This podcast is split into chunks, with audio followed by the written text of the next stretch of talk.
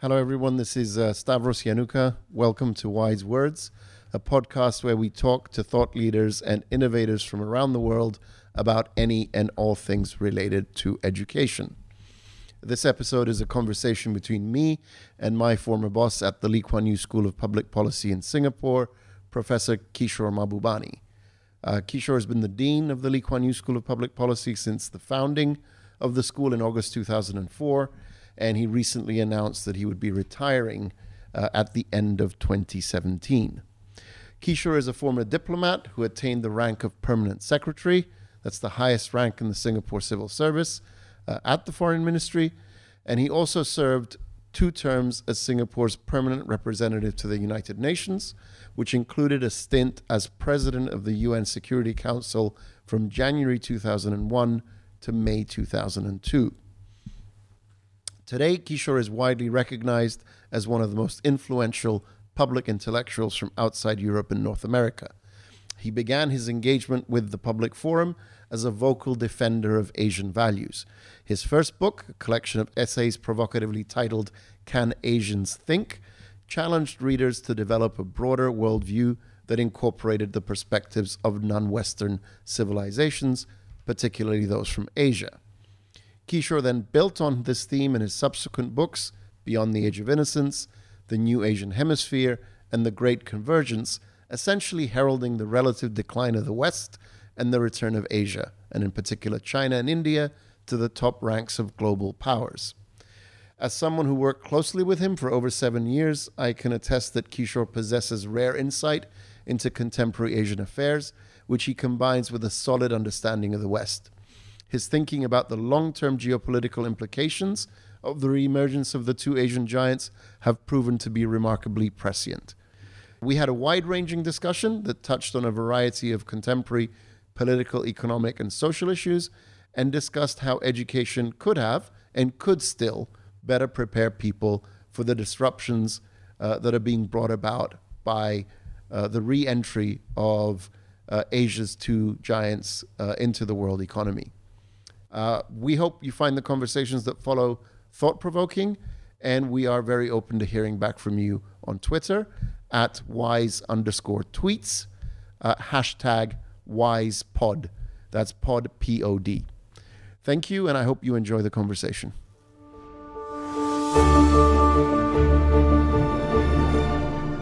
I'm here with Kishore Mahbubani. Kishore Mahbubani, welcome to Wise Words. Happy to be here. Uh, Kishore, you and I have known each other for over a decade now. Um, and just for full disclosure, I used to work for Kishore at the Lee Kuan Yew School of Public Policy. Um, you and I have had, I think, several discussions over the years uh, about the theme and the topic that you're best known for, uh, which is the reemergence of Asia as a geopolitical and cultural force uh, in the world.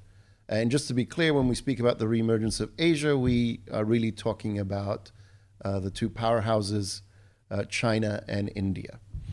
Uh, so, what I want to do uh, today is explore that topic a little bit uh, more with you, and in particular, talk about your thoughts and ideas on what might the impact be on, on education. Mm-hmm.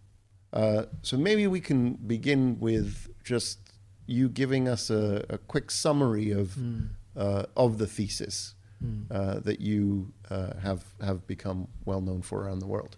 Well, let me uh, begin by saying how happy I am to be here at WISE and to say that this is the right place, I think, to talk about my main thesis. and the essential point I make all the time is that we are entering a completely new era of world history marked by two points. Firstly, is the end of the era of Western domination of world history, but I hasten to add that the end of Western domination is not the end of the West. In fact, the world needs and wants a very strong Western civilization. But the second point, the more important point, is that we're seeing the return of Asia. Yeah. And the reason why I call it the return of Asia and not the rise of Asia is because from the year 1 to the year 1820, for 1800 of the last 2000 years, the two largest economies in the world were always those of China and India. Yeah. So it's only in the last 200 years that Europe took off, North America took off. But it's very clear that if you view the past 200 years of world history against the backdrop of the past 2,000 years Mhm. of world history, the past 200 years of world history has been a major historical aberration. Okay. All aberrations come to a natural end, and that's what we are seeing. But what's mm. amazing is how fast all this is happening. And if you want to understand the turbulence of the world today, why Trump is happening, why Brexit is happening, it's all due out of a failure on the part of Western leaders to prepare their populations for this completely different era, which is changing the lives of everyone around the planet. Okay. So that's, I mean, you, you say that there's there's been a failure of of uh, of Western leaders to prepare uh, their populations for for this changing world. Is that to a certain extent a failure in uh, that's reflected in the education system potentially as well? Well, It is uh, partially uh, reflected in the uh, education system, but it has to do more with a certain degree of blindness uh, that is that you find in the West, which is why. Uh, in my next book, which Penguin UK is publishing, uh, with the title "Has the West Lost It?" question mark. Yeah. Uh, I make the case that when fundamental structural changes happen in the world, the West actually has got to change and adapt to these structural changes uh, in the world. For example, the one big example I, uh, I give in the book is that when you talk about 2000, the year 2001, yeah. and you talk about Amer- talk to Americans and say, what was the most important thing that happened in the year 2001? They say, of course, it was 9/11, the attack Yeah. on America, Osama bin Laden, the collapse of the World Trade Center towers. But that's the wrong answer. The Yeah. most important thing that happened in 2001 was that China joined the World Trade Organization, WTO. And that, when you introduce a, almost like a billion workers into the global capitalist system, that completely created a, a, a whole Yeah. new uh, d- uh, dynamic where you had a lot of creative destruction and lots of Western workers lost their jobs. Yeah. And that's what led to Donald Trump eventually, because the the elites in Europe and America didn't tell the populations that with the entry of China into WTO, there's going to be massive changes to the world economy. Yeah. But that's one clear example of failure to prepare their populations. Yeah. No, I, to, to be fair though, I mean, 9 11 was a, a deeply traumatic uh, event. Hmm. Uh, it had an immediacy that Hmm. uh, perhaps the entry of, of China into the WTO didn't, uh, didn't have. Clearly, if we look at you know, long term trends, Hmm. you're right. Hmm. The entry of China into the WTO is a far more significant uh, event. And when historians come uh, to write about this period, Hmm. uh, I'm sure that that will garner uh, much more of the attention that uh, that it deserves. Um, if we bring it back to you know to to education, we can you know we can see that the the return of Asia has also had a significant impact Mhm. uh, on education. I mean, if we look at the numbers of Chinese and Indian and other uh, students from uh, from other parts of Asia that are entering higher education and dominating, in particular, uh, uh, uh, disciplines like the sciences, like engineering. Um, what impact do you feel that that is having on uh, uh, on the world? Oh, very, very profound. In fact, one of the points I always make in my writings is that uh, with the return of Asia, uh, all Asian countries should send a back thank you note to the West for the success of Asia because the reason, fundamental reason why the Asian countries are succeeding now is because they finally understood, absorbed, and are implementing, you know, what I call in my writings the seven pillars of Western wisdom. And one of the key pillars of Western wisdom is Western education. And it's actually Western education that has liberated uh, many uh, Asian societies. And the examples you give of the uh, millions of Asians that have studied in uh, North American universities, European universities. That's part of the reason why they provided, in some ways, what I call the yeast Yeah. that enable Asia Oh, the spark. uh, uh, to, to, to rise. Yeah. And uh, it's amazing how generous, for example, uh, America has been. There are several hundred thousand Chinese and Indian students studying each year uh, in the leading uh, North American universities around all over America, and indeed in the rest of the West too. And this is a gift uh, from the West to the rest that I think is underappreciated. Yep.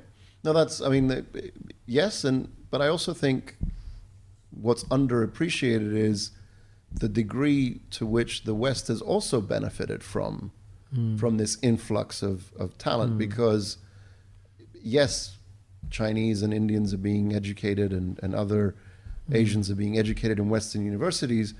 A lot of them though are staying Mm. and making significant contributions to Mhm. science, technology, um, engineering, the arts, in ways that I think you know the, the uh, some of the folks behind Mm.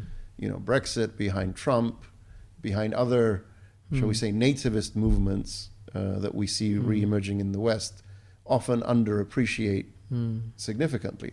So it's been a two-way Yes. two-way street.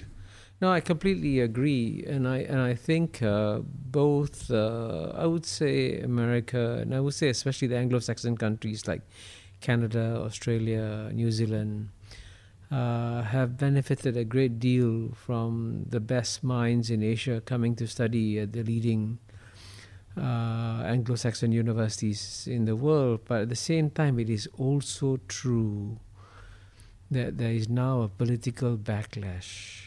Uh, and as you know, after Donald Trump became president, the number of uh, what, what they call H-1B1 visas has uh, diminished, Mhm. and it's much harder now for Asian or, in fact, any foreign graduates of uh, American universities to stay on and get jobs uh, in America.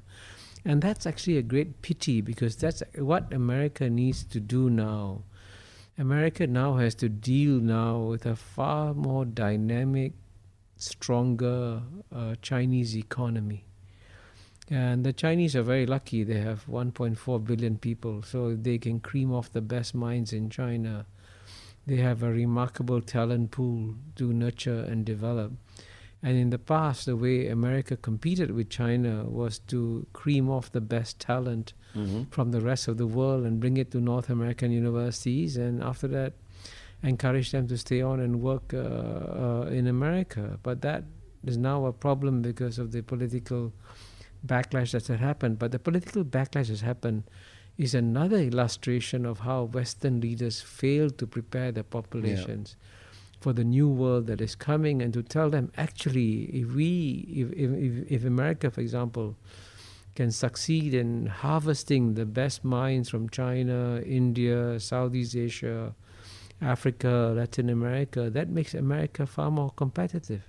But that requires a very high degree of public education that hasn't taken place yet uh, in America. What what are some of the what are some of the pieces that are uh, missing from from this public education? That, that I mean, how how could uh, people in the West have been better prepared? Well, for I the mean, return of Asia? uh, the the this the the the the the simplest way to prepare the American people for the new realities that are coming is to tell them what is inevitable. And I'll give you one simple example of an inev- inevitable, undeniable, irreversible fact, which is that China will once again have the world's largest economy. It already has the world's largest economy in purchasing Yeah, power parity terms right. since 2014. Yeah. But within a decade or around there, it will also have the world's largest economy in nominal terms. So the reality is that America will become the number two economy in the world. But you know, as I document in my book, The Great Convergence, when I chaired a forum in Davos on the future of American power, Yeah. with eminent American senators like Corker, Chambliss, uh, a New York Congresswoman, Mike Froman, the former national security advisor there. And I said, What's the future of American power? They say, Oh, we'll be number one, we'll be number one, we'll be number one. So I said, Is there a possibility it might become number two? And no American politician I discovered can have any words coming out of their mouths saying that America will one day become number two. Yeah. Because uh, if, if, if they say that, it's politically suicidal in America. So if you have a situation where you have to state an uh, undeniable, inevitable fact, and you commit political suicide when you say that, that shows there's something fundamentally wrong in the political culture of the country. Yeah. Do you feel there's there's a certain degree of historical myopia, perhaps? Uh, I, I think it's uh, it's a result of the fact that the West has been so dominant for so long that it doesn't seem to realize that the world that is coming is so different from what they've experienced in the last 100, 200 years. They cannot conceive of a world Yeah. in which the largest economies in the world will no longer be Western, but Asian. Even today, in purchasing power parity terms, the number one economy is China, number two is United States of America, number three is India, number four is Japan. So three out of the top four Asia economies are already Asian. You're obviously discounting the European Union as a single uh, single economic zone, before which is or after, before or after it breaks up. all right. Well, maybe we shouldn't go there. it's, we- we're we're trending too far uh, Yeah. outside the remit of education. yes. Um, but as you know, I mean, back to as, as you know, history is is is something of a of a passion of mine, and and uh, what what I've always found interesting is that when we think about history and the way that we break up the different eras, it is a very European centric Mm-hmm. view of history. So we think of the sort of ancient classical uh, period as covering uh, Greece and Rome. Then we come to the, the Dark Ages. Mm. Uh, again, they were dark in Western Europe, not necessarily in uh, In the Tang in, in- Dynasty in of China. the rest of the world.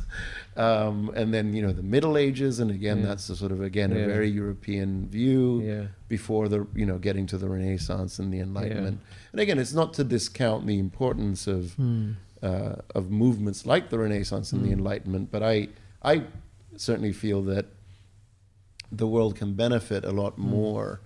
Yeah. uh, and in particular in the West, if we have a more global understanding of history, uh, and we you know we understand that that you know China, as you say, and India have been significant and important forces in shaping uh, history. You're absolutely right. In fact, in fact, that's since you mentioned education, uh, uh, the one of the most important areas of education is education of history.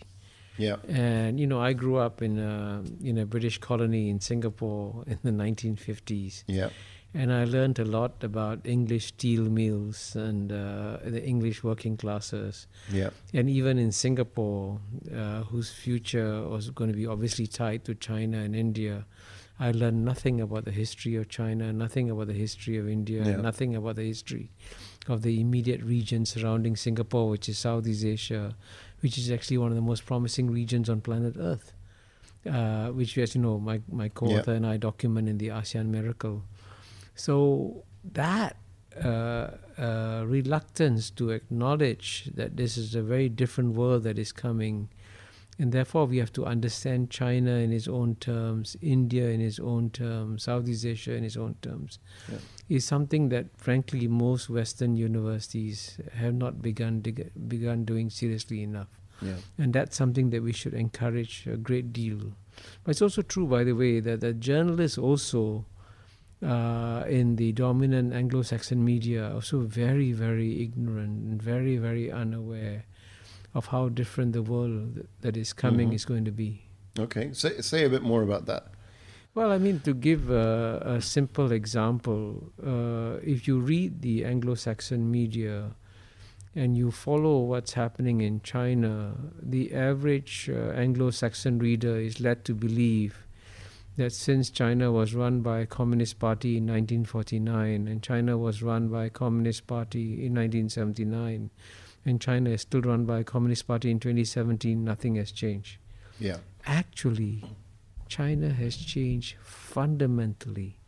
And even though the Communist Party remains in power, the, the, the Chinese political and economic system has changed fundamentally. I mean, to give a simple example, when I first went to China in 1980, the Chinese people could not choose where to live, what to wear, where to work, and no Yeah. freedom to travel, and so on and so forth.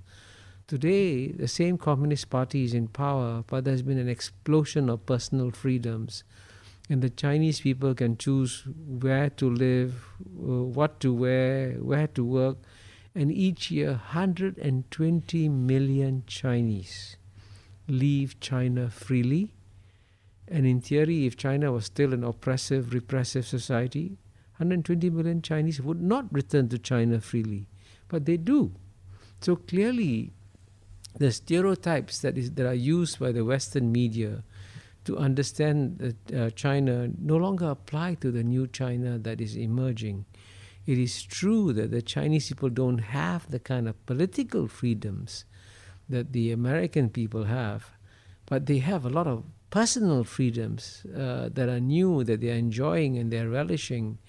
And as a result of that, the, the, the condition of the Chinese people today is the best that it has ever been in Chinese history. And many in the West are not aware of that because all they see Yeah. is the same old story that the Chinese Communist Party is running China, therefore the Chinese people must be unhappy. Yeah, no, and, again, it's it's again. Uh, I, I think you've just illustrated the importance of understanding, of, of taking a historical perspective when Mm. When examining uh, the particular situation of a country or a Mm.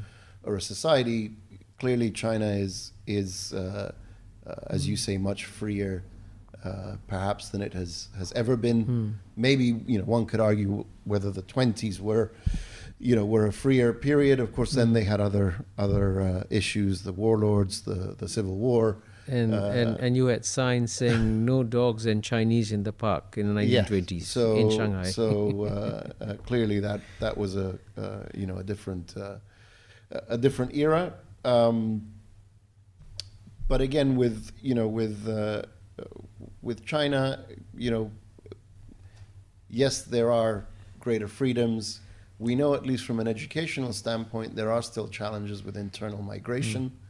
Um, and uh, internal migrant workers uh, and their families perhaps not having uh, enough. Um, I don't want to call them rights, but not being entitled essentially to benefit from public services uh, because the, the system hasn't been ironed out yet in terms of how you know how you accommodate this internal migration. But again, within that context, I'm you know I'm in agreement with you. China is not the Soviet Union.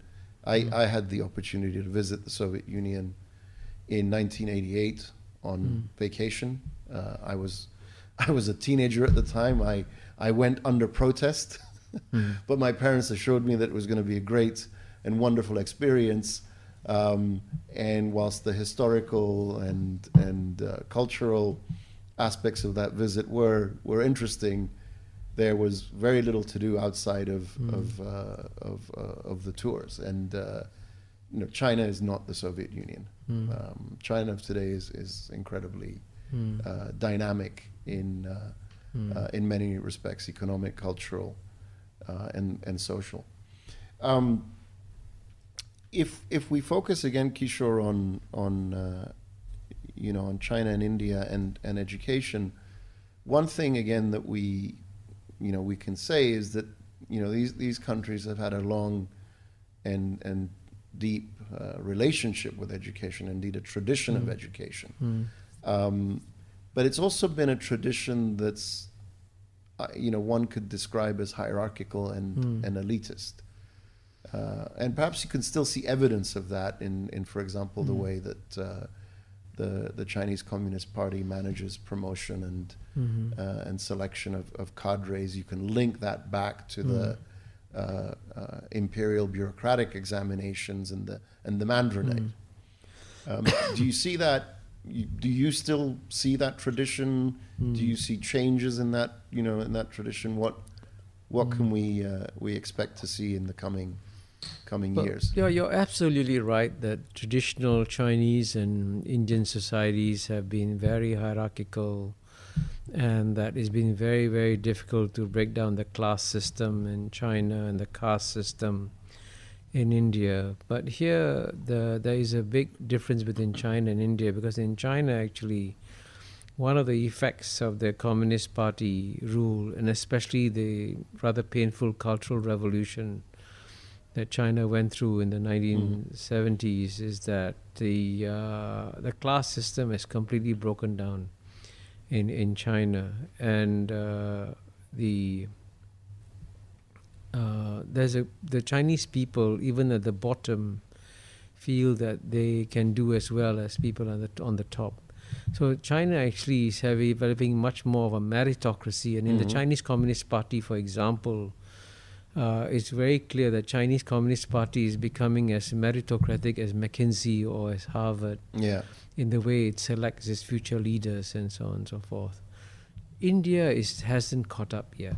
yeah, In India, the there are some semblance of the caste system still around uh, in in India, but at the same time, even in India, as I document in the New Asian Hemisphere, the untouchable castes uh, in India. You know, in India, once you in the past when you were born an untouchable, you lived an untouchable, you died an untouchable.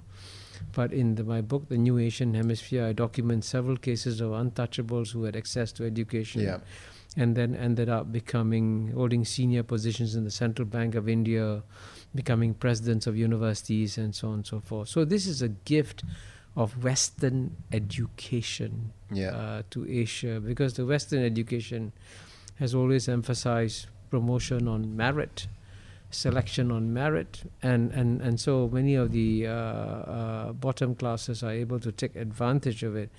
And in India, by the way, they, if you look at the success of the IIT graduates from uh, India, yeah. They are among one of the most amazing group of people in on the entire planet Earth. If you go to Silicon Valley, for Yep. example, I was going to say, many of the leading corporations in, in Silicon Valley are successful as a result of graduates from IIT, uh, IITs in India migrating to, to California. So Yep. I would say it, it is uh, uh, overall a good news story that we are seeing. And in fact, in, in, in my next book, Has the West Lost It, uh, I give a lot of data that shows that as a result of the spread of the uh, seven pillars of Western wisdom, for example, global poverty, absolute poverty, which used to be 60% of the world's population in 1970, is now down to less than 10%. If you look at uh, life expectancy, it has gone up dramatically. If you look at the global middle class populations, uh, the total global middle class population is exploding from 1.8 billion in 2010 to 3.2 billion in 2020 and reaching 4.9 billion in 2030, which means by 2030, more than half the world's population will enjoy middle class living standards. So we actually, in terms of improving the human condition, no generation of human history has done as much as our generation has done Yeah. so in the last 30 years. No, you're, you're right. I mean, that that objectively speaking, Hmm. you know, we should all be Celebrating. celebrating and feeling really, you know, really good about Uh, unfortunately, the state of the world. we're, but we're not. because the doom and gloom of the West, which hasn't adjusted to, the new huh? world, is is, Yeah. is is polluting the atmosphere of the world, and that's what we we have to persuade the Western populations that actually the world is not coming to an end. That in fact the world is going to get better and better, especially for people uh, in at the bottom and people in developing countries. But I think I think part of the problem, and, and th- this is an interesting um, uh, point I think that you've just made because it touches on a couple of uh, of, of important issues. I think um, the first, I mean, if we talk about meritocratic systems and and Western education being being premised essentially on on meritocracy, Mm. what we've been observing the last, I would say, you know, few decades, Hmm. is that in fact the system is becoming less meritocratic Hmm. because we we are taking a, a very narrow view of you know of, of meritocracy, meaning that you know if you do well in the exams, if you get good grades, Hmm. You know yes you have access to uh, to to the top uh, educational institutions of, of you know the U.S. of of, of Europe. Um, the problem is, as we know now, is that your performance, your academic performance, is very often determined by the circumstances of your birth. You know how wealthy Yeah. your family is, how well educated your parents are, and and we're not in the West, at least, um, seeing enough effort put to bring uh, those less fortunate Yeah. up along with uh, with the uh, upper middle classes. Hmm. And I think it's this erosion to a certain extent of of this educational meritocracy that is also fueling some of the doom and gloom. Yeah. So Yeah. people feel stuck. Yeah, but I think it's important here to make a distinction between, say, what's happening in America, where unfortunately, uh, if you if you happen to come from a very wealthy family, you're right, you get access to the best education from uh, pre school All the way right to away all the way to university. But in, in, in for many Americans, especially those are the, uh, the the poor ones, they don't get access to good preschool education, and that, as you know, if you're deprived of good preschool education. You're disadvantaged for the rest of your life. Mhm. But by contrast, to be fair, in let's say we go to the Scandinavian countries, yeah, Europe is doing a better job. uh, That's right. Finland, uh, Denmark, uh, Sweden, Mhm. Norway are doing a very, very good job in, in preschool education. Yeah. In fact, they provide the model that Singapore is learning from. Uh, Mm. in, in in in some ways, so you know it's it's important to give a uh, a nuanced view Yeah. uh, of this. Uh, the, the the difference being that in the past, it was uh, one of America's greatest strengths was is that anybody in America could make it. Now I think there's a perception that uh, actually there are all kinds of class barriers uh, to doing well in America today. So the America has got to sort of redefine or redevelop its meritocratic system all Yeah. over again. I'm, I'm glad you mentioned Singapore. Hmm. You're, you're, you're a product of Singapore, a beneficiary of Singapore.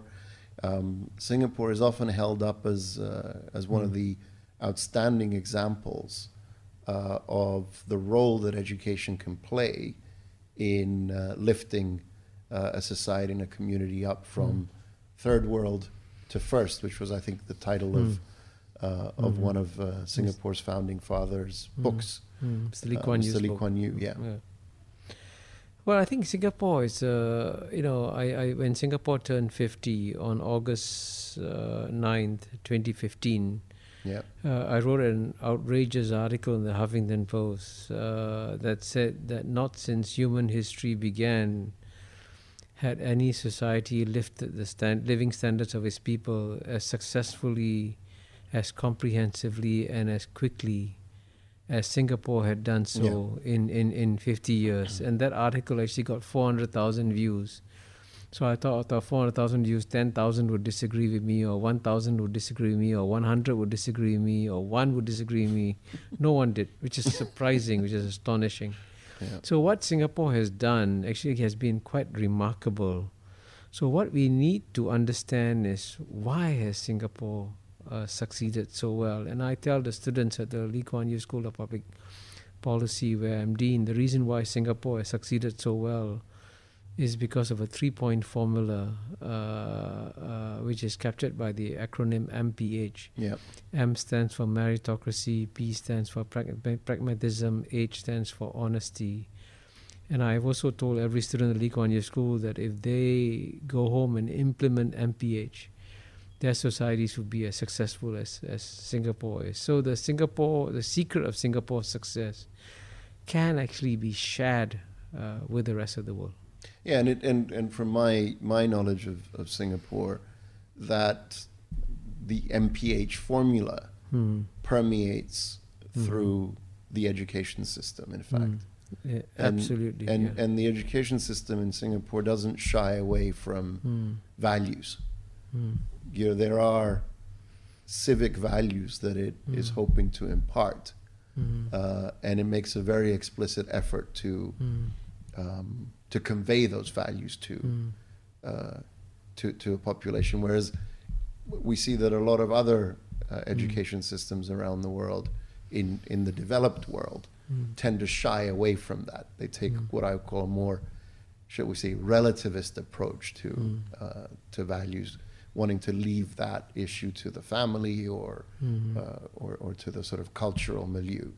mm, But Singapore, I think, makes a very explicit effort to mm. to convey certain values, including uh, uh, honesty. honesty, but also uh, tolerance and, and Mm. multiculturalism and, and acceptance of Yeah. uh, of its multicultural, multi-faith uh, character. Yeah, you're right. I mean, the uh, there there are many aspects of the Singapore story that are quite miraculous, and uh, one of them is the fact that the British left behind a string of uh, multiracial, multi-ethnic colonies all around the world: Guyana in South America, Cyprus in Yep. Europe, Sri Lanka in South Asia, uh, Fiji in South Pacific, Singapore in uh, Southeast Asia. And the only one on the list that actually did not suffer multi-ethnic sort strife was Singapore, and and that's in in some ways a result of a very uh, what DPM Tharman said in an interview with St. Gallen University. It's a result of uh, continuous intervention on the part of the Singapore government to ensure that you created environments where different ethnic groups interacted with each other for, for each other. For example, in housing board flats, and about 80 to 90 percent of the population of Singapore lives in hou- public housing, and we ensure that in every housing block, uh, uh, apartment block, Yeah, you have a representation of all the races, which is quite remarkable. So you never live in any kind of ethnic ghetto anywhere in, in Singapore. But if you didn't have that kind of uh, decisive intervention, you would have ended up with ethnic separation, which is what happens in, Yeah, in no, other societies. So the Singapore experiment actually has been very bold and very interventionist and actually very little understood by the rest of the world. Well, maybe maybe we can uh, we can have another uh, discussion specifically on that um, at at some future date. Um, Kishore, I think we're we're coming up to the to the end of of uh, of our discussion. I, I just want to give you now the opportunity to maybe say something about the the book that's coming out, Mm. uh, your new book that's coming out uh, Mm. in a few months, Yeah. and and maybe uh, tell people how they can. Uh, Mm. uh, they can learn more about you, follow you on social Mm. media. What's the Mm. best way to uh, Mhm. to to uh, track what you're you're thinking and and uh, and writing? Thank you. Well, I, I'm I, I do have a website www.mahbubani.net, and I have a Twitter account and Facebook and uh, LinkedIn. Yeah, I have all the usual uh, social media, I guess, openings. yeah. uh, but the key point I want to emphasize at the end is that uh, there's a lot of pessimism in the world today. Yeah. And I actually uh, want to market optimism yeah, in this pessimistic world. And that's the reason why I came out with this book called Has the West Lost It, uh, which will be published by Penguin UK in London in April 2018. And the main thesis of the book is that the West can also do as well as the rest. But just as the rest learned from the West, uh, the seven pillars of Western wisdom, the West may now need to learn from the rest yeah, what is the value of these seven pillars of Western wisdom. For example, the, the first pillar is free market economics. And the reason why China has become the most successful economy in the world is because it has embraced uh, Western free market economics. So and and so China is today ready to sign free trade agreements with any country. And paradoxically, that 30 years ago was the United States that was pushing free trade agreements, and Yep. China was resisting it. And now the world has turned upside down, and China is pushing free trade agreements, and America is resisting it. yeah, So that's been a dramatic turnaround in the world. So the critical thing is to actually, in one way or another, try to educate Western populations. Yes, you have to make structural adjustments when the world changes, but you can make the adjustments and you can do very well because at the end of the day, the uh, Asian middle class populations are going to explode just in this decade the Asian middle class uh, population is going to grow from 500 million in 2010 to 1.75 billion in 2020, yep. an increase of three and a half times in 10 years. This creates tremendous uh, opportunities for Western bis- businesses, and many of them are taking uh, advantage of it. So there are lots of opportunities in the world today that the West can take advantage of. But to do that, the West has got to go through some serious uh, self reflection, number one, of the mistakes that it has made, and I document yep. some of the mistakes that the West has made, and then look at the world uh, globally uh, in a kind of a big picture, holistic kind of way, and realize there's still tremendous number of opportunities for Western societies. And I hope that by reading my book, uh, Has the West Lost It? the West will not will lose not it. lose it. Yeah. they'll they'll rediscover uh, their confidence. Yeah. I think that's uh, uh, certainly a hope that we uh, that we share. Uh, Kishore Mahbubani, thank you for your wise words. My pleasure. Happy to be here.